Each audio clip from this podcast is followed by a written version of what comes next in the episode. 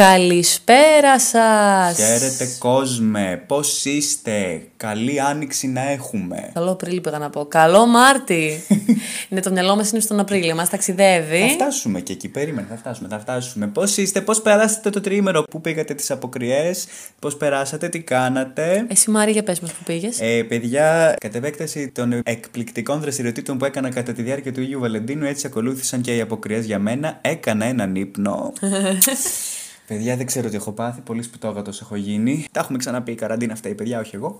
Ε, εγώ γύρισα βέρεια στο, στο σπίτι μου. Βασικά είχα στόχο να κοιμηθώ. Θα σου πω το ράκου τώρα που λες. Πες μας. Σηκώνομαι πέμπτη πρωί. Τσιγνοπέμπτη μιλάμε τώρα. Όχι, όχι. Α, την Πέμπτη που μας πέρασε. εβδομάδα μετά την Τσιγνοπέμπτη. Και έχω σηκωθεί να διαβάσω 8 η ώρα και είμαι πάνω από το πιάνο και λέω: Ω Θεέ μου, δεν αντέχω. Και λέω: Όχι, θα διαβάσεις. Θα διαβάσεις. Αν δεν ήθελες να, να διαβάζεις, να μην ξυπνούσες. Αλλά τώρα που ξύπνησε, διαβάσεις. Γιατί μόλι ξύπνησες; Γιατί δεν είχα διαβάσει. και λέω: Θα, θα κάτσεις να διαβάσεις. Αλλά εκείνη τη στιγμή, παιδιά, μου έρχεται η επιφύτηση. Λέω εγώ το τριήμερο, θα πάω βέρεια και θα κοιμηθώ. Και, και όποιος με ψάχνει, τι θα πω; Όποιος με ψάξει, τι θα πω; Λείπω. Λείπω. Λείπω, παιδιά. Ναι. Απλά μια μέρα έκανα. Αυτό είχα το- νευριάσει. Το disappearance. Ήθελα να εξαφανιστώ, να πάω ταξίδι, να πάω κάπου αλλού τέλος πάντων, να μην έχω υποχρεώσεις, να μην έχω τίποτα. Και όλη την πέρα να κοιμάμαι ή να τρώω. Και λέω στο Μάριο, θα φύγω, Μάρια, θα πάω. Με- Άμα είναι να πάω βέρεια, θα πάω βέρεια. Άμα είναι αυτή η η επιλογή μου η μόνη, θα πάω εκεί πέρα. Και θα τους λέω, όλους, «Ε, λείπω. Λείπω. Και ο Μάριος με λείπω. κορεύεται πάρα πολύ. Ναι, εν τέλει το έκανα κι εγώ. Οπότε τριμεράκι στα πάτρια εδάφη. Και όχι στα πατρινά εδάφη. Και όχι στα πατρινά, σωστό. σωστό. Εν τω μεταξύ πάλι πολύ πάτρα είδα, αλλά όχι τόσο πολύ σε άλλες χρονιές. Δηλαδή, Εντάξει, κορώνα, λες να φταίει και σε αυτό. είναι το ότι δεν έγιναν και επίσημες εκδηλώσεις, αλλά και το ότι γενικότερα α, έχει περάσει ένας χρόνος από όταν έγιναν ξέρεις, καρναβάλια, έστω και χωρίς εκδηλώσεις. Οπότε ο κόσμος λίγο ενδεχομένως πιστεύω το ξέχασε. Από την άλλη, μην τρελαθούμε, είδα πάρα πολύ κόσμο. Δεν νομίζω. Εγώ πιστεύω ότι ίσα ίσα θα Μπορεί- ήθελα να πάρει. Μπορεί ο μόνο στη κόσμος. Θεσσαλονίκη να, το, να πήρε αυτή την αίσθηση. Γιατί εδώ πέρα δεν είδα τους πολλά πράγματα να γίνονται mm-hmm. ντυμένο κόσμο. Άλλο στα κλαμπ που είχε πάρει. Αλλά Πάντως εντάξει. στην Άουσα που είχε έτσι και τις μπουλε και λοιπά, είδα πάρα πολύ κόσμο. Ναι, Δεν ξέρω, ναι, οι ναι. φίλοι μου πήγαν και εμένα μου φάνηκε ότι πήγε πολλοί κόσμος. Πάντως Είναι- είναι και αυτός, νομίζω ότι σωστό. γέμισε. Έχουμε κάτι άλλο να πούμε. Να πούμε τα συγκλονιστικά νέα ότι θα. Θυμάστε που σας είχαμε πει ότι κάνουμε αιτήσεις για το Erasmus Plus. Παιδιά, έπιασαν τα μάγια. Μας πήρανε και θα φύγουμε. Οι Ναι. ημερομηνίες ήταν απορρίτες. Οι ημερομηνίες ήταν απόρριτε. Το μέρος όμω. Λέτσε. Λέτσος. Λέτσος, Ένας πώς Λέτσος στο Λέτσε στην Ιταλία. Αυτό δεν ξέρουμε αν έχετε πάει ποτέ. Εγώ δεν την ήξερα την πόλη, αλλά ωραία φάνηκε από τι εικόνες είδα. Και ανυπομονούμε για μια καινούργια περιπέτεια. Άντε με το καλό. Λοιπόν, έχουμε κάτι άλλο να πούμε στα παιδιά. Νομίζω ότι ήρθε η ώρα να ξεκινήσουμε τις ερωτήσεις μας. Ναι, ναι, είμαστε η Εγώ θα πάω Μέγαρο και ακούτε το podcast μας. Πάμε να ξεκινήσουμε λοιπόν. Λοιπόν, ξεκινάμε με την πρώτη ερώτηση. Δυσκολάκι μας λέει. αυτό Θαρή. το- θαρή, ναι, δυσκολάκι θαρό λέει. Τι δείχνει τι θέλουμε πραγματικά; Οι πράξεις ή οι σκέψεις μας. Συνήθως λέμε πως αν θέλουμε κάτι αληθινά, πρέπει να το δείχνουμε έμπρακτα, αλλά όλοι μας λίγο ή πολύ ταλαντευόμαστε από φαντάσματα και ανασφάλειες του παρελθόντος, που ενδεχομένως αισθανόμαστε πως δεν μας επιτρέπουν να κινηθούμε προς αυτό. Αν λοιπόν κάτι σκεφτόμαστε έντονα πως το θέλουμε, αλλά λόγω εσωτερικού κολλήματος δεν το επιδιώκουμε, άρα για το θέλουμε αληθινά ή όχι; Ου, Ε, ενδιαφέρον. Ενδιαφέρον, επειδή είναι πάρα πολύ μεγάλη ερώτηση να, να κάνω μια περίληψη για να μην Δώσ' μπερδευτεί το, τα δώσ' το. παιδιά. Στο διατάφτα, οι πράξεις μετράνε. Ε, Πάντα οι πράξεις μετράνε γιατί κανείς δεν ξέρει τι σκεφτόμαστε. Σωστό και αυτό. Αλλά ας τα πάρουμε λίγο τα πράγματα από την αρχή. Ωραία. Πράξεις και σκέψεις, λοιπόν. Για να ξεκαθαρίσουμε κάποια πράγματα, είναι στατιστικά αποδεδειγμένο ότι περνάνε 60.000 σκέψεις σε όλη τη διάρκεια μιας μέρας από τον ανθρώπινο εγκέφαλο. Στον μέσο άνθρωπο τουλάχιστον. Οπότε, ποιες από αυτές υλοποιούνται σε πράξεις, πολύ λιγότερες, πιστεύω. Κοινώς, δεν θέλω να περιορίσω στο ότι μετράνε μόνο οι πράξεις. Απλώς, οι πράξεις είναι τα αποτελέσματα των σκέψεών μας, τα οποία θα υλοποιήσουμε στη μέρα μας. Σαν ε, υπεραναλυτικό on, εγώ θα πω ότι πολλές φορές νιώθω άμα κάνω κάποια σκέψη η οποία δεν ταιριάζει αυτό που σκέφτομαι. Δηλαδή, άμα σκεφτώ, αχ, τι είπε τώρα ο ηλίθιος. Εγώ θα αρχίσω να νιώθω τύπησε που τον είπα ηλίθιο τον άλλον. Πολλές φορές νιώθω ότι είμαι η σκέψη μου. Ενώ παρορμήσεις, παρορμητικές σκέψεις που κάνουμε δεν είναι ο αληθινός μας εαυτός. Το ότι είπα τον άλλον που παραλίγο να με πατήσει με το μάθαξη ηλίθιο δεν σημαίνει κάτι. δεν σημαίνει. Δεν σημαίνει ότι δεν είναι. Ε, μπορεί και να είναι μάλλον αν πήγε να με πατήσει. Τέλος πάντων, θέλω να, να ξεχωρίσω απλά πόσο ακραίο είναι να λέμε ότι είμαστε 100% οι σκέψεις μας. Δεν είμαστε 100% οι σκέψεις μας. Οι σκέψεις μας πολλές φορές μπορεί να είναι τελείως άκυρες. Προφανώς και πρέπει να τις ακούμε, αλλά να μην τρελαινόμαστε. Το θέμα είναι ότι μάλλον το γράμμα που λάβαμε έχει να κάνει πιο πολύ με μια σκέψη η οποία έχει στόχο. Δηλαδή είναι κάτι mm-hmm. το οποίο τον απασχολεί και δεν είναι, να φτάσω. δεν είναι υποσυνείδητη σκέψη, έτσι. Ναι, γιατί εδώ πέρα αυτό που λέει ότι αν θέλουμε κάτι αληθινά πρέπει να το δείχνουμε έμπρακτα. Λίγο είναι το θέμα πώς οι λέξεις υποδηλώνουν πράγματα. Όταν θέλεις κάτι αληθινά, δεν υπάρχει πρέπει. Είναι μια επιθυμία σου, δεν είναι μια υποχρέωση, πρέπει να το δείχνω έμπρακτα. Δεν μπαίνεις καν σε αυτή τη διαδικασία. Αν θέλεις κάτι, απλά το κάνεις. Γίνεται πράξη. Φτάνεις εκεί πέρα, βρίσκεις τον τρόπο. Αυτό προσπαθώ να σου δώσω να καταλάβεις. Θα βρεις τον οποιονδήποτε τρόπο, αν θέλεις κάτι αληθινά να φτάσεις εκεί πέρα, χωρίς να το σκεφτείς. Τι είπα τώρα, σκέψη. Χα! Προφανώς θα περνάνε πολλές σκέψεις από το μυαλό σου για το αν μπορείς, δεν μπορείς, όλα τα φυσικά και, όχι, και μη φυσικά εμπόδια. Ωστόσο, για μένα η επιθυμία είναι πολύ σημαντικό πράγμα. Δεν πιστεύω ότι φανερώνεται μόνο με την πράξη. Πιστεύω ότι έχει, συνδέεται πολύ μεγάλο μέρος με τη σκέψη. Θα φτάσουμε. Θες να μας δώσεις ένα παράδειγμα. Είπες ότι άμα θες κάτι πάρα πολύ, είναι μια επιθυμία σου, ε, αυτός θα το κάνεις πράξη. Θα σου βγαίνει αυτόματα. Δηλαδή, άμα θέλεις πάρα πολύ να ξεκινήσεις χώρο, άμα θες πάρα πολύ ένα άτομο, άμα θες πάρα πολύ να φύγεις στο εξωτερικό, να πιάσεις μια δουλειά. Ναι, π.χ. Όχι, έχω μια, έχω μια αρκετά προσωπική ιστορία πάνω σε αυτό το θέμα. Βέβαια, ήταν λίγο μια φάση. Είναι μια ιστορία εξέλιξης, να το θέσω έτσι. Εγώ, για παράδειγμα, θέλω να πάρω πτυχίο στο πιάνο. Είναι μια επιθυμία μου αυτό το πράγμα, έτσι. Και πρέπει, βλέπεις, χρησιμοποιώ τη λέξη που πρέπει, πρέπει να περάσω από πολλές τάξεις, πολλά υποχρεωτικά μαθήματα, μουσική δωματίου, ό,τι υπάρχει. Και σου μιλάω ειλικρινά, δεν άντεχα. Ένιωθα ότι βασανίζομαι. Ποιο είναι το θέμα τώρα; Συνειδητοποίησα με τον καιρό ότι όλα αυτά τα πράγματα δεν είναι ότι πρέπει να συμβούν επειδή είναι υποχρεωτικά με την έννοια ότι είναι αυτή η ύλη και ότι μόνο έτσι είναι ο σωστός τρόπος. Είναι πράγματα μέσα από τα οποία μαθαίνεις καινούριε πτυχές τόσο και του αντικείμενου με το οποίο ασχολείσαι, όσο και του εαυτούς σου. Οπότε, φέτος, δεν ξέρω, πάλι θα φέρω την καραντίνα, έχω γίνει γραφικός πλέον. Είναι ένα ε, μεγάλο κομμάτι της ζωής μας πλέον γι' αυτό. Έχοντας κάνει έτσι αρκετές συζητήσεις με τον εαυτό μου, κατάλαβα ότι όλα αυτά δεν είναι πρέπει για εμένα. Είναι κάτι τα οποία με βοηθάνε να φτάσω στο στόχο. Οπότε, γύρισα μια μέρα και λέω στον εαυτό μου όταν ξεκινούσε η καινούργια χρονιά, λέω τέρμα. Δεν θα ξαναπάω με άσχημη διάθεση, δεν θα ξαναγκρινιάξω για τίποτα. Λέω αυτά είναι πράγματα που θέλω να συμβούν. Και θέλω να είμαι καλός σε αυτά. Γιατί όλα αυτά θα με βοηθήσουν να, φτάσουν, να φτάσω στον στόχο που επιθυμώ. Άρα άλλαξε ο τρόπος. Είναι λίγο το mindset. Μπράβο, το η οπτική μου γύρισε γύρω από την βασική μου επιθυμια και όχι από τα μικρότερα πράγματα τα οποία θα με βοηθούσαν να φτάσω εκεί πέρα. Πήγα κατευθείαν στο τέρμα. Στο τέρμα. Πολύ ωραίο αυτό. Και αυτά που υπήρχαν στο ενδιάμεσο, αντί να τα βλέπω ε, πώς να το πω, αντί να τα βλέπω σαν εμπόδια και αντί να τα έχω απέναντί μου, αποφάσισα να είμαι ένα με αυτά και να πάω να μαζί τα πάρεις με το μέρος σου. Κάπως έτσι. Οπότε εγώ αυτό είχα να σου πω πάνω σε αυτό το πράγμα.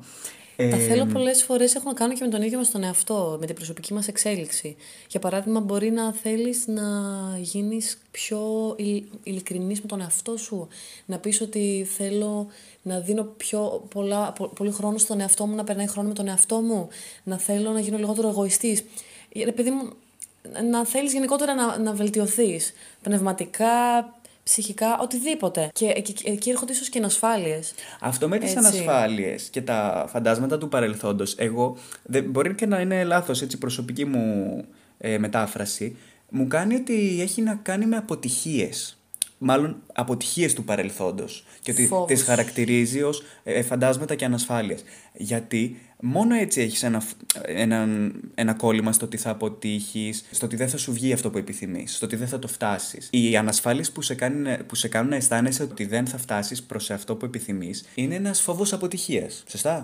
Οπότε, ε, εγώ θα σου πω κάτι, το ότι κάθε αποτυχία είναι ένας δρόμος Προς την επιτυχία. Πιο κοντά στην επιτυχία. Είναι ένα, είναι ένα σκαλί πιο κοντά στην επιτυχία. Γιατί πλέον έχεις δοκιμάσει έναν τρόπο, έχεις δει τα αποτελέσματά του, ξέρεις ότι δεν είναι αυτά που επιθυμείς. Οπότε εκείνη τη στιγμή Το σταματάς και ξεκινάς καινούριο πλάνο. Plan B. Ενώ άμα δεν έχεις κάνει τίποτα, είσαι στο plan 0. Ενώ Σωστά. ακριβώς είναι αυτό που λέω πάντα. Και πολλές φορές μου λένε τι νόημα έχει να το κάνεις; Λέω παιδιά, κοιτάξτε να δείτε. Οι πιθανότητές μου αν δεν κάνω τίποτα είναι 0. Οι πιθανότητες αν κάνω το οτιδήποτε άλλο είναι σίγουρα πάνω από 0. Και εσύ είναι και πάρα πολύ μικρές. Κάτι θα μάθεις, δεν θα μάθεις κάτι. Ναι, Μπορεί να μην γίνει και τίποτα, στο ξαναλέω, αλλά είναι σίγουρα πάνω από 0. Γενικότερα, η, η τελική ερώτηση που είναι άμα άραγε το θέλουμε αληθινά ή όχι, άμα δηλαδή θέλουμε κάτι και δεν το κάνουμε λόγω του ιστορικού κολλήματος.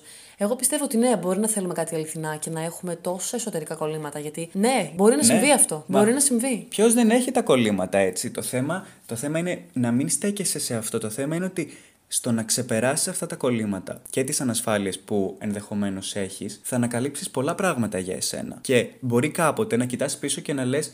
Μα καλά, γιατί αυτό το πράγμα μου φαίνονταν δύσκολο; Γιατί, γιατί κολούσα τότε; Και αυτό είναι η διαδικασία εξέλιξης προσωπικής, συναισθηματικής, πνευματικής, που την περνάμε όλοι διαρκώς. Δεν ξέρω μέχρι πού φτάνει αυτό το πράγμα, δεν ξέρω αν σταματάει ποτέ. Δεν το πιστεύω ότι σταματάει ποτέ. Δεν πιστεύω δηλαδή ότι ξυπνάς μια μέρα, έχεις φτάσει σε μια ηλικία και λες: Ωραία, τώρα τα ξέρω όλα, έχω οριμάσει σε όλα τα επίπεδα. Αυτό δεν γίνεται. Ναι, ούτε εγώ νομίζω. Οπότε πάντα για το επόμενο σκαλί το οποίο είναι εκτός του comfort zone, γιατί και αυτό είναι ένα θέμα το πόσο είσαι άνθρωπος ο οποίος επιλέγεις να φτάνεις στα όριά σου, να τα ξεπερνάς και να πηγαίνεις πιο πέρα είναι πολύ βασικό κριτήριο για το αν θέλεις κάτι πραγματικά. Που είναι και αυτό πολύ σημαντικό θέμα, η βολή μας. Ε, Όπως και να έχει, είναι πάρα πολύ χρήσιμο πολλές φορές για να ξεχωρίσουμε τις σκέψεις μας. Να γράφουμε. Δεν ξέρω, Σωστό και αυτό. μερικούς Σωστό μπορεί να και μην του αυτό. βοηθάει, οκ. Ή ξέρετε τι έκανα. Εγώ σε μια φάση βαριόμουν πάρα πολύ να γράψω. Νόμιζα ότι, ξέρεις, επειδή γράφω και πολύ, έλεγα κουράστηκα, δεν θέλω να γράψω άλλο. Ενώ ήθελα να πω πράγματα. Σε ποιον, στον εαυτό μου, στο ημερολόγιο μου, αγαπητό ημερολόγιο, δεν ξέρω τι συνέβαινε. Και ε, άρχισα να κάνω το εξής. Άρχισα να κάθομαι να κάνω podcast μόνο μου. ε, όχι, πέρα από την πλάκα. Self-podcast. Η περ- περσινή καραντίνα, πάρα πολύ συχνά, έχω γύρω στα 10, τα ονόμαζα ημερολόγια, 10 ημερολόγια, στα οποία μιλούσα ένα τέταρτο μόνη μου και έλεγα τι σκέψεις μου για τη μέρα, για τι σκεφτόμουν. Τα... Δεν έλεγα ονόματα Ναι, γιατί ρε, φοβόμουν εσύ. μην μου χακάρει τον υπολογιστή και μάθω τα ονόματα. Βίντεο δεν, έβγαλα, βίντεο δεν έβγαλα ποτέ, αλλά ε, ε, γραπτά τα έκανα και εγώ. Παιδιά, είναι πολύ σημαντικό αυτό που λέει τώρα εδώ η Όλγα. Το να τα γράφουμε και να βλέπουμε την επιθυμία μας γραμμένη, να ξέρουμε ακριβώς που θέλουμε να φτάσουμε, να το βλέπουμε. Γιατί είναι, πραγματικά δεν, είναι μαγικό αυτό. Είναι πάρα πολύ περίεργο, άλλο, ναι. να, άλλο να το σκέφτεσαι και άλλο να το βλέπεις κάπου γραμμένο. Είναι απίστευτη όθηση για να σε βοηθήσει να κάνεις κάτι. Δεν ξέρω πώς λειτουργεί, αλήθεια, δεν ξέρω. Νομίζω λειτουργεί γιατί το μυαλό έχει την τάση να κάνει σκέψη με το έτσι θέλω. Ε, Πολλές φορές έρχονται, σε κατακλείζουν, ενώ το γραπτό είναι εκεί. Δεν μπορεί να το Ναι, αλλάξεις το μυαλό ναι, σου, ναι. το έχεις ήδη γράψει, το βλέπεις και λες: Να, αυτή είναι η αλήθεια, είναι μπροστά μου, είναι γραμμένη. Επομένως, οι πράξεις και οι σκέψεις είναι κάτι που λειτουργούν συνδυαστικά, πιστεύω. Υπάρχουν και αντανακλαστικές σκέψεις και πράξεις. Όμως δεν αποτελεί το ένα ή το άλλο το μοναδικό μέρος στο αν επιθυμείς κάτι πραγματικά. Δεν είναι η απόδειξη δηλαδή. Δεν είναι. Αυτό κάπως έτσι. Στην ουσία η πράξη είναι πάντα μια απόδειξη. Γιατί η πράξη είναι κάτι το οποίο το βλέπεις. Ναι. η σκέψη είναι κάτι που δεν μπορείς να το δεις. Μπορείς Εγώ να το νιώσεις, Θα, μπορείς θα να σου το. πω και ένα άλλο πολύ ωραίο γνωμικό που δεν θυμάμαι ποιος το έχει πει τώρα. Θυμάμαι, λέει, είτε αν πιστεύεις ότι μπορείς, είτε αν πιστεύεις ότι δεν μπορείς, και στις δύο περιπτώσεις δίκιο έχεις. Και αυτό εμένα με είχε τριγκάρει πολύ και με έκανε όντως να. Εκείνη τη στιγμή λίγο λέω, όπα.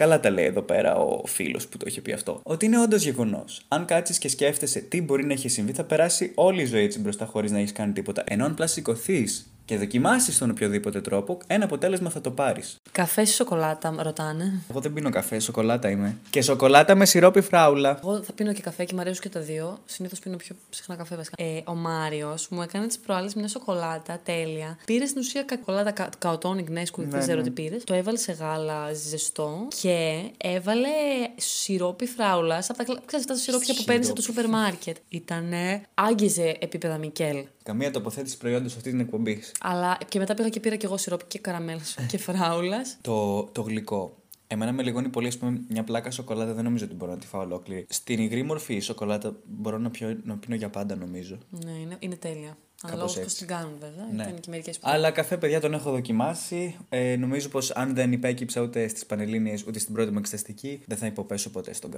στον Τον καφέ. ήπιες γλυκό. Τον ήπια τι; Πήρες γλυκό καφέ. Είχα πάρει λάτε. Αλλά δεν θυμάμαι ούτε καν, έχουν περάσει Οκ. χρόνια. Και θυμάσαι που είχαμε πάει τις προάλλες για καφέ και μου φέρανε καφέ μου. και εμένα Τους μπέρδεψε. φέρανε καφέ φίλτρου φράουλα. Ναι. Αντί για Και- σοκολάτα φράουλα. Α, ναι, και το πίνω και λέω. Αυτό το πράγμα πολύ πικρό για γλυκιά σοκολάτα με φράουλα. Και ναι, επειδή ήταν καυτό ακόμα, μου πήρε τρεις-πέντε γουλιές για να καταλάβω ότι δεν είναι σοκολάτα αυτό που μου Τέλος πάντων, πάμε στην επόμενη σημαντική ερώτηση. Λοιπόν, για τη σημερινή εκπομπή έχουμε και δύο καλεσμένους, το Γιάννη και την Αναστασία. Γεια σας. Γεια σας, παιδιά μου. Ευχαριστούμε πάρα πολύ για την πρόσκληση. Είμαι πάρα πολύ χαρούμενος που φέραμε κόσμο. Είναι η πρώτη μας πρόσκληση επίσημη σε κόσμο που κάνουμε. Είναι ωραίο να ακούσουμε και απόψεις αλωνών και χαιρόμαστε πάρα πολύ που έχετε έρθει απόψε. Τα παιδιά θα μας βοηθήσουν λοιπόν για τις επόμενες ερωτήσεις. Βέβαια, θα μου πείτε, θέλετε προφανώς μόνο τη δική μας άποψη ως γνωστοί επαγγελματίες που δεν είμαστε, αλλά καλό είναι να ακούσουμε και μια τρίτη, τέταρτη γνώμη. Οπότε, ας ξεκινήσουμε. Είμαστε έτοιμοι λοιπόν να περάσουμε στην επόμενη ερώτηση, παιδιά; Vamos! Βεβαίως. Είμαστε πανέτοιμοι, ναι. Τέλεια, πάμε.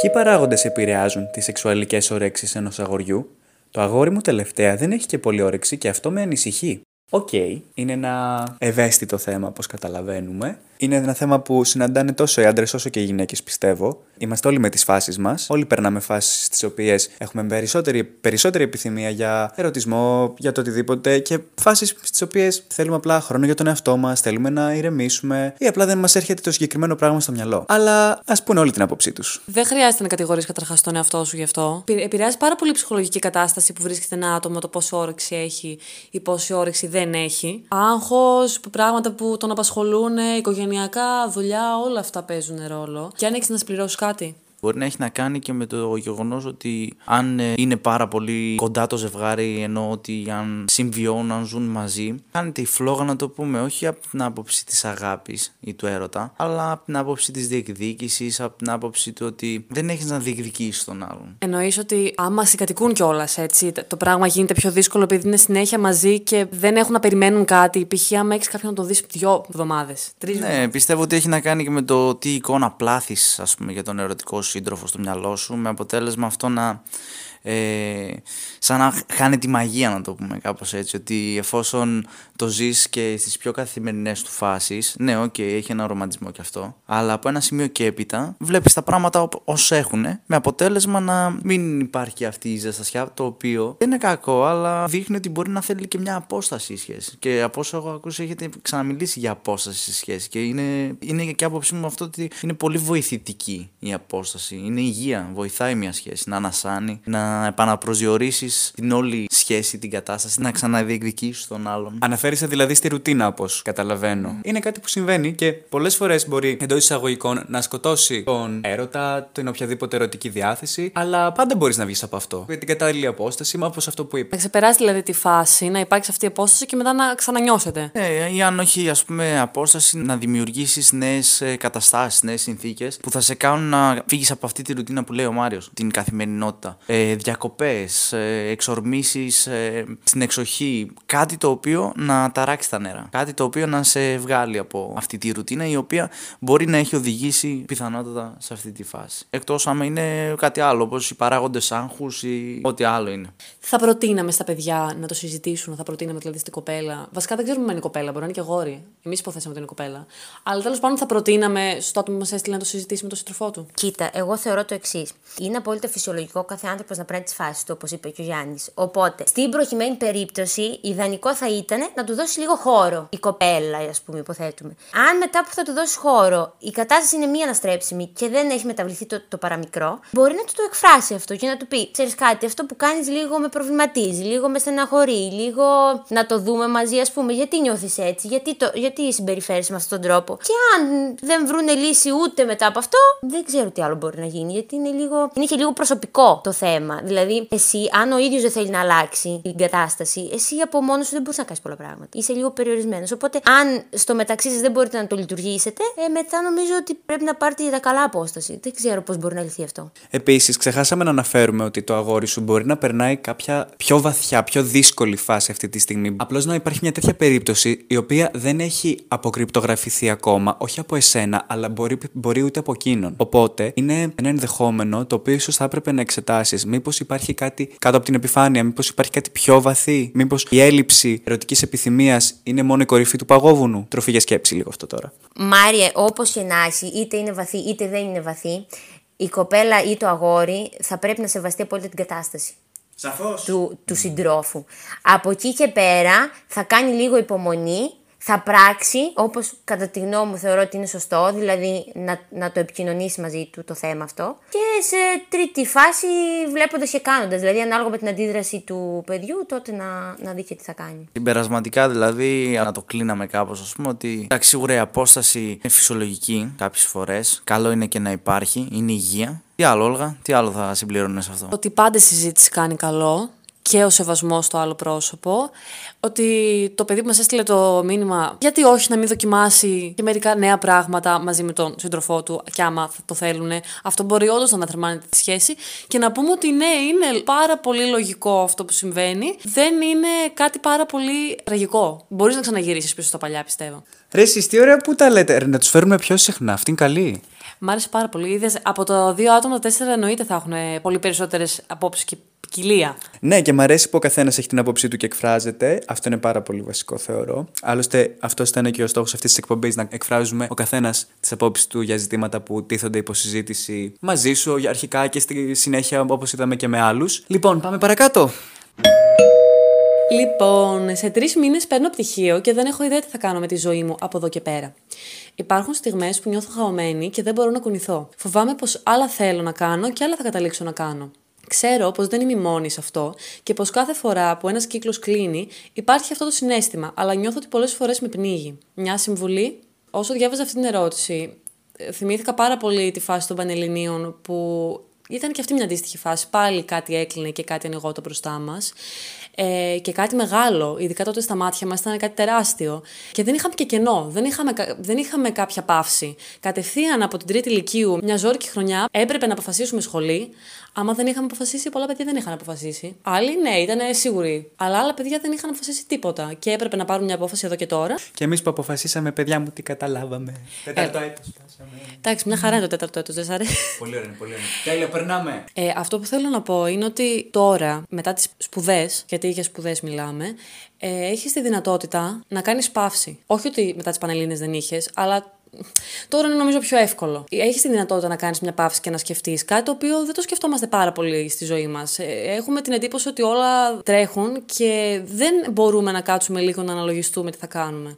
Είναι πάρα πολύ σημαντικό μια ανάπαυλα ε, για σκέψη. Είναι χρήσιμο. Είναι χρήσιμο ακόμα και η βαρεμάρα καμιά φορά. Γιατί στη βαρεμάρα βρίσκεις πράγματα. Σκέφτεσαι. Σκέφτεσαι τι σου αρέσει, τι όχι. Δηλαδή δεν είναι κακό. Αυτό θέλω να πω ότι δεν είναι κακό ε, μια παύση στη ζωή σου για να το ανακαλύπτεις. Gap year που λέμε και εκεί στο χωριό μου ε, στα κοσμικά. Είναι πολύ σημαντικό να κάνεις παύσεις και να παίρνει. Νομίζω το έχουμε ξαναναφέρει και σε προηγούμενο podcast. Μερικές φορές πρέπει να σταματάς, να βγαίνεις λίγο απ' έξω, να κοιτάς τα πράγματα σφαιρικά και αυτό σίγουρα θα σε βοηθήσει όχι να σου δώσει την τελική απάντηση, να σου δώσει μια κατεύθυνση, πιστεύω. Επίσης, όπως κοιτάς πίσω, να αναγνωρίζεις και όλα όσα έχεις κατακτήσει. Γιατί το ότι παίρνεις πτυχίο δεν είναι αυτονόητο ή απλό πράγμα. Είναι ο κόπος σου, είναι η δουλειά που έχεις ρίξει όλα αυτά τα χρόνια. Και να είσαι περήφανη γι' αυτό και να μην το ξεχνάς. Γιάννη. Εμένα η άποψή μου πάνω σε αυτό είναι ότι πιστεύω ότι με την ερώτηση αυτή ταυτίζεται ένα πολύ μεγάλο ποσοστό του κόσμου γύρω μας. Είτε αυτό είναι φοιτητές, είτε είναι εργαζόμενοι, είτε είναι. Τι να πούμε, δηλαδή πιάνει μια πολύ μεγάλη ομάδα ανθρώπων η συγκεκριμένη ερώτηση. Και σίγουρα δεν πρέπει να σε αγχώνεις στο, στο βαθμό που σε στεναχωρεί, γιατί δεν έχει νόημα. Ε, όλοι μας πάνω κάτω δεν ξέρουμε τι θέλουμε να κάνουμε. Είναι κάποιοι άνθρωποι ξέρουν από μικρή ηλικία ότι θέλω να ακολουθήσω αυτό το πράγμα και για μένα είναι και ευλογημένοι που έχουν αυτή την γνώση, αυτή την επιθυμία ότι θέλω κάτι να κάνω πολύ στοχευμένα. Τώρα εμείς οι υπόλοιποι και βάζω και τον εαυτό μου μέσα σε αυτό δεν έχεις βρει ακόμα τι σου ταιριάζει αλλά αυτό δεν πρέπει να σε αγχώνει. Αντιθέτως ε, μπορείς να δοκιμάσεις πάρα πολλά πράγματα γιατί λογικά είσαι σε κάποια νεαρή ηλικία οπότε έχεις τόσα πράγματα να κάνεις και να αποτύχεις σε αυτά και να ξαναπροσπαθήσεις και να ξαναπροσπαθήσεις και να αποτύχεις. Και αυτό για να το πάμε και λίγο στο πιο φιλοσοφικό. Ένα από τα μεγαλύτερα λάθη που κάνει το σχολείο από μικρή ηλικία είναι ότι μας ε, μαθαίνει ότι πρέπει να αποφεύγεις το λάθος ή ότι ας πούμε... Και ότι δεν υπάρχει το περιθώριο λάθους. Ναι, ή ότι δεν υπάρχει το περιθώριο λάθους. Και αυτό μεγαλώνεις με αυτό, αυτό σου περνάει αυτή η ιδέα και μένει με αποτέλεσμα να πηγαίνεις έτσι, αλλά εν τέλει αυτό που δεν έχουμε καταλάβει είναι ότι μέσα από τα λάθη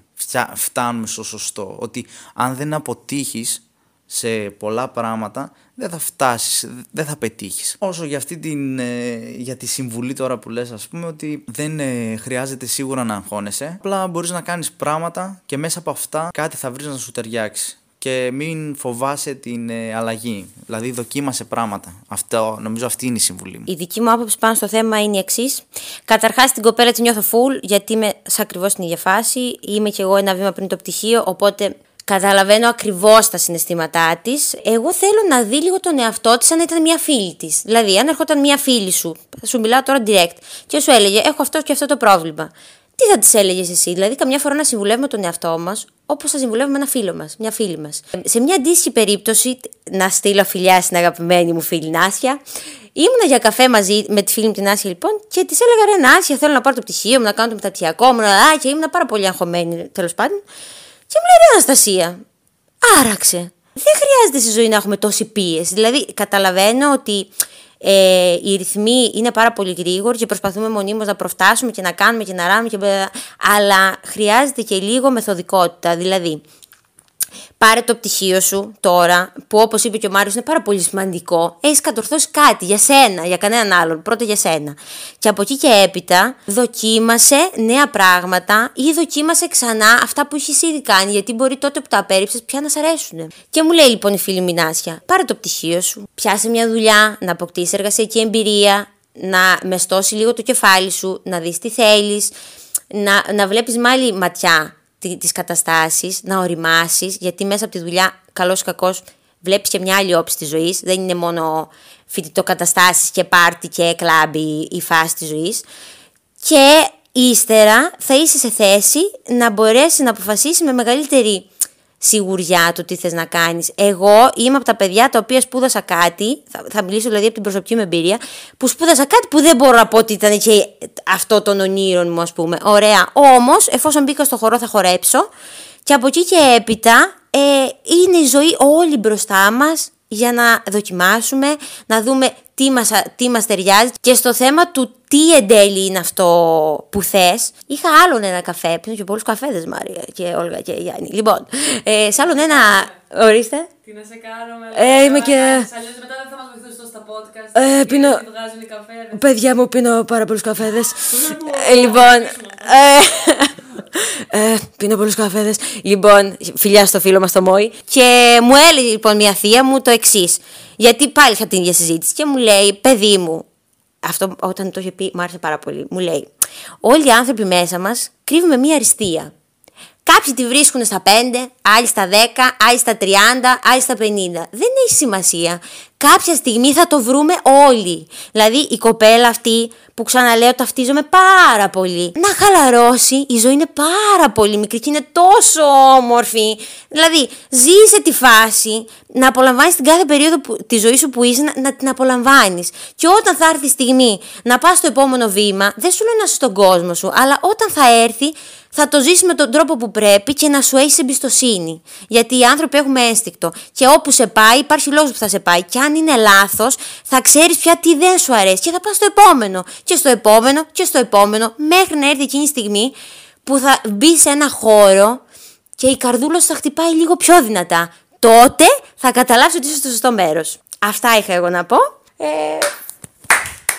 ε, ε, λοιπόν, ε, που λέτε εγώ με τον Μάριο ε, παρατάμε το podcast εδώ και το δίνουμε στην Ανασία και το Γιάννη. Είστε τα χρυσά κουφέτα της εκπομπής μας. Βοήθεια! Βοήθημη! Παιδιά, όχι, όντως, ε, μ' άρεσε πάρα πολύ αυτά που είπατε και τα λέτε πάρα πολύ ωραία. Έχω πάθει σοκ. Παιδιά, εντάξει, τι να πω. Δεν, δεν μας βλέπετε κιόλας που να μας βλέπετε. Η περούκα μου έχει φτάσει σε αλλού η καούκα. Ε, όχι, όχι, όχι. όχι. Ε, δεν έχουμε τίποτα άλλο δεν, να πούμε. Δεν, μπορώ να, δεν, δεν, είμαι, δεν είναι του επίπεδου τους να Δεν είμαστε να μιλήσω αρμόδιοι. εγώ αυτή τη στιγμή. Λοιπόν, παιδιά, Αυτοί τα είπα- να πάνε μέγαρο, εγώ τι να πάω να κάνω; Τα παιδιά τα είπανε όλα. Νομίζω ε, δεν έχουμε τίποτα να συμπληρώσουμε. Ε, το μόνο που ίσως θα ήθελα να πω ε, είναι ότι μπορεί και να μην είναι ένα το πράγμα που σου αρέσει και να είναι πολλά και αυτό δεν είναι καθόλου τρομακτικό, είναι και πολύ ωραίο. Αυτά. Νομίζω, ας μην το απολογίσουμε άλλο. Μπράβο στα παιδιά. Ευχαριστούμε πάρα πολύ. Α, ο Γιάννης θέλει κάτι να πει. Θα κάνω χεράκι, χρωστά μου. Ήθελα πάρα πολύ να, ευχα- να σας ευχαριστήσω για τα καλά σας λόγια και να πω ότι θα χαιρετήσουμε πολύ κόσμο. Γιατί μάλλον εγώ είμαι σε περιορισμένο αριθμό εμφανίσεων. Οπότε τώρα που βρήκα χώρο, τώρα που προλαβαίνετε. Αυτό. Όσο μιλάμε, εσείς παραγγέλνετε, παραγγέλνετε! Λοιπόν, εδώ και μήνες, βλέποντας τους γύρω μου να ζουν τη ζωή τους, νιώθω αρκετά αναβλητικός, τεμπέλης και χωρίς την παραμικρή όρεξη να κάνω το οτιδήποτε. Ξέρω ότι πρέπει να αρχίσω να ασχολούμαι με διάφορα πράγματα, αλλά για κάποιο λόγο μου φαίνεται πολύ δύσκολο. Καλά, οριακά αυτό το έχει στείλει παρελθοντικός μου εαυτός, ή μπορεί να το ξαναστείλει ο μελλοντικός μου εαυτός. Έχω ταυτιστεί άπειρα με αυτό το μήνυμα. Εγώ θα στα πω εδώ πέρα. Είμαι μάστερ της αναβλητικότητας. Το συζητούσα και με την Αναστασία, θυμάσαι όταν ήμασταν σπίτι σου μια μέρα που. Με, με είχες ρωτήσει, με είχες ρωτήσει τι ήταν αυτό αυτό, τι ήταν αυτό το πράγμα που θα άλλαζες και σου λέω Αναστασία, η αναβλητικότητα θα ήταν. Ναι, όντως. Το... Ναι, για πες, για πες. Που λες, αυτό το πράγμα έχει πάρα πολύ προσωπική δουλειά. Μιλάμε για πάρα πολύ προσωπική δουλειά. Όχι, δεν στο λέω όμως από την άποψη ότι να σε τρομάξω ότι έχεις πολλή δουλειά να κάνεις. Απλώς είναι μια διαδικασία η οποία είναι ε, life changing, που λέμε επίσης στο χωριό μου. Θα σου δώσω απλά μια, μια πολύ μικρή συμβουλή. Εμένα το, το μοναδικό πράγμα θα είμαι πολύ περιεκτικός. Το Α και το Μ για μένα στη μέρα μου και έτσι ζω και τη μέρα μου με λίστες. Κάνω λίστες για τα πάντα. Όταν βλέπω κάτι γραμμένο, θέλω να κάνω έτσι ξέρεις τώρα ε, και, να, και να ξέρω ότι έχει, έχει ολοκληρωθεί. Δεν μπορώ ας πούμε να πέφτω για ύπνο το βράδυ και να ξέρω ότι υπάρχουν ανεκπλήρωτα πράγματα. Βέβαια, ok, okay, δεν το έκανα με το καλημέρα σας από όταν το ξεκίνησα αυτό ε, κατευθείαν, αλλά παίρνει χρόνο. Γίνεται σιγά σιγά, συστηματικά, μεθοδικά και είναι αυτό βοηθητικό. Είναι νομίζω, ε, για μένα τουλάχιστον, η εμπειρία μου μου το έδειξε ότι με βοήθησε να βγω από αυτή την λούπα της αναβλητικότητας. Γιατί όχι μόνο σε βγάζει από αυτή, το, από αυτή τη συνθήκη, επί, αλλά και όταν βλέπεις μια λίστα η οποία είναι στην οποία λένε όλα τσεκαρισμένα και βλέπεις όλα τα tasks της μέρας τα οποία κατάφερες να εκπληρώσεις, δεν φαντάζεσαι πόση ικανοποίηση νιώθεις. Και δεν φαντάζεσαι πόσο πιο ήρεμο κοιμάσαι. Δεν, δεν έχεις κάτι στην πλάτη να σε ξύνει όταν πέφτεις για ύπνο. Για να σου δώσω έτσι παράδειγμα, που πολλοί κόσμοι το, το παθαίνει αυτό. Να προσθέσω εδώ πέρα ότι το, η δύναμη της συνήθειας είναι πάρα πολύ μεγάλο πράγμα. Είναι πάρα πολύ εύκολο να συνηθίσουμε κάτι και να επαναπαυτούμε σε αυτό. Και όταν συνηθίζουμε κάτι, είναι πάρα πολύ δύσκολο να το ξεκόψουμε. Και αυτό το κάτι μπορεί να είναι θετικό και αρνητικό. Δηλαδή, εγώ σε κάτι φάση της ζωής μου ήταν. Πόσο το τσιγάρο που δεν μπορείς να το κόψεις, εγώ έκανα το εξής καλό. Ήθελα συνέχεια να κάνω πράγματα. Δεν μπορούσα να κάτσω ε, μην κάτω. Το μην το πει. Στα αυτό, αυτό ναι. αυτό το είχα συνηθίσει. Μου φαινόταν πολύ περίεργο το να είμαι μέσα στο σπίτι, να κάθομαι, να βαριέμαι. Το θεωρούσα περίεργο. Αντίθετα, μετά την καραντίνα, επειδή συνήθισα σε αυτό, ε, μου φαινόταν πάρα πολύ περίεργο το να βγαίνω έξω. Δηλαδή, έλεγα πώς το έκανα αυτό, πώς είχα τη δύναμη και το κουράγιο, το ψυχικό και το σωματικό να το κάνω αυτό. Ή είχα επαναπαυτεί στο, στη θέση του καναπέ μου, ή τέλος πάντων κατάλαβες πώ το εννοώ. Είχα, το είχα συνηθίσει. Οπότε για να κόψεις αυτό το συνήθειο, για να βγεις από αυτή τη λούπα, πρέπει σιγά σιγά να αρχίσει να δράς. Να κάνεις ένα και μετά θα, η μπάλα θα πάει προς τα εκεί που πρέπει. Α, και κάτι ακόμη, τα κινητά είναι και αυτά μέσα στο παιχνίδι, έτσι. Είναι σχεδιασμένα έτσι ώστε να μας κάνουν να είμαστε κολλημένοι εκεί πέρα. Το κρατάμε και αυτό πράγματι τα έχουν φτιάξει έτσι ώστε να εθιζόμαστε. Είναι τρομακτικό. Είναι μια πάρα πολύ ωραία, έτσι, ένα πολύ ωραίο ντοκιμαντέρ στο Netflix το οποίο μιλάει γι' αυτό και δείχνει και όλες από τους ίδιους τους σχεδιαστές, από, από τα πρόσωπα που κρύβονται πίσω από αυτά. Ε, τώρα μάλλον έχουν απολυθεί, δεν ξέρω τι συμβαίνει. Πάντως από πρόσωπα ηγετικά ε, τι συμβαίνει με τα social media και πόση δύναμη έχουν να μας καθυλώσουν εκεί πέρα. Η σειρά, ε, το ντοκιμαντέρ λέγεται Social Dilemma, άμα το λέω καλά. Ε, είναι πάρα πολύ ωραίο να το ψάξετε και πολύ χρήσιμο και ενημερωτικό. Ο Γιάννης έχει να μας παραπέμψει τώρα και σε μια ομιλία, όπως μου είπε. Θα ήθελα να ξεκινήσω αλλιώς από την άποψη ότι μίλησες για αναβλητικότητα, ε, μίλησες για την συνήθεια, ότι η αναβλητικότητα έχει σχέση με τη συνήθεια. Ε, συμφωνώ πάρα πολύ σε αυτό από την άποψη ότι γενικότερα θεωρώ ότι καταρχήν είναι άλλη μια ερώτηση που εκφράζει ένα μεγάλο μέρος, ένα μεγάλο ποσοστό πιστεύω του κόσμου, ο οποίος βασανίζεται από αυτό, από την αναβλητικότητα, από ε, τα πιο απλά μέχρι τα πιο σύνθετα θέματα, πιστεύω. Και αυτό που ήθελα να πω είναι ότι είναι η συνήθεια, η συνήθεια που έχει ο κάθε άνθρωπος δεν θέλει να αλλάξει, δεν θέλει να κάνει το κάτι διαφορετικό. Όταν βγαίνουμε από τα νερά μας δεν αρέσει σε κανέναν μας η αλλαγή. Είναι στη φύση του ανθρώπου. να μην του αρέσει η αλλαγή. Οπότε αυτή η συνήθεια, οποιαδήποτε και αν είναι, δηλαδή στην προκειμένη η αναβλητικότητα, είναι ένα μούδιασμα θα έλεγα, ένα, ένα σάπισμα να το πούμε κάπως έτσι με την έννοια της σαπίλας που λέμε, όπου μένεις στάσιμος και σταθερός, μένεις παρατηρητής της ζωής, δεν παίρνεις δράση, θέλεις, στο μυαλό σου δημιουργείς εικόνες, φτιάχνεις και λες ότι εγώ θα πάρω δράση στο οτιδήποτε, θα κάνω το οτιδήποτε καινούριο, αλλά ο φόβος δεν σε αφήνει. Και αυτό μου θυμίζει την ομιλία που μου είπες, που είναι μια καταπληκτική ομιλία του Γιάννη Μπουτάρη στο TEDx, η οποία αξίζει πραγματικά να την ε, δεις, η οποία λέγεται η γοητεία της τόλμης αν δεν κάνω λάθος και έχει να κάνει με αυτό, με την, ε, με την αλλαγή και το, με το να τολμάς και θυμάμαι χαρακτηριστικά μια φράση που μου είχε αρέσει πάρα πολύ και που μου είχε μείνει σχετικά με το φόβο ότι έχει δύο κόρες, την ε, αδράνεια και τη δράση. Ότι ο φόβος είτε θα σε παραλύσει από την αδράνεια γιατί θα σε κάνει να φοβηθείς την αλλαγή, το οτιδήποτε καινούριο και το να δοκιμάσεις είτε θα σε βάλει μέσα στο παιχνίδι. Γιατί αναγνωρίζοντας ακριβώς αυτό που λες, έχεις κάνει ένα πολύ μεγάλο βήμα στο ότι καταλαβαίνεις ότι είσαι στάσιμος αυτή τη στιγμή. Οπότε αυτό είναι μια πολύ καλή αρχή για να πεις ότι εγώ από αύριο θα ξεκινήσω με μικρούς στόχους, αλλά θα ξεκινήσω. Και αυτοί οι στόχοι θα δεις ότι μέρα με τη μέρα θα φτάνουν όλο ένα και θα, θα τους πετυχαίνεις και να μην τους πετυχαίνεις μόνο που θα μπει στη διαδικασία να ξεκινήσεις. Αυτό είναι κέρδος. Γιατί έχεις σηκωθεί από τον καναπέ σου, από το κρεβάτι σου και κυρίως από την οθόνη σου. Που νομίζω ότι αυτό είναι το, αυτή είναι η μάστιγα, αυτό είναι το πρόβλημα στις μέρες μας. Πιστεύω ότι από αυτό πάσχουμε όλοι. Και επίσης, ας πούμε, μια άλλη συμβουλή που θα ήθελα να δώσω στο συγκεκριμένο ερώτημα είναι: Κάνουμε το λάθος όλοι και κοιμόμαστε και ξυπνάμε με τα κινητά και με τις οθόνες. Το ιδανικό νομίζω ότι θα ήταν να αφήνουμε τα κινητά μας μία ώρα ή και δύο ώρες πριν κοιμηθούμε και να πιάνουμε στα χέρια μας ένα βιβλίο ή κάτι το οποίο θα μας ε, ηρεμήσει τον εγκέφαλο. Όπως πιστεύω ότι το πάω αλλού, αλλά πιστεύω ότι μας έχει καταστρέψει και τη φαντασία η οθόνη και γενικότερα το έτοιμο υλικό.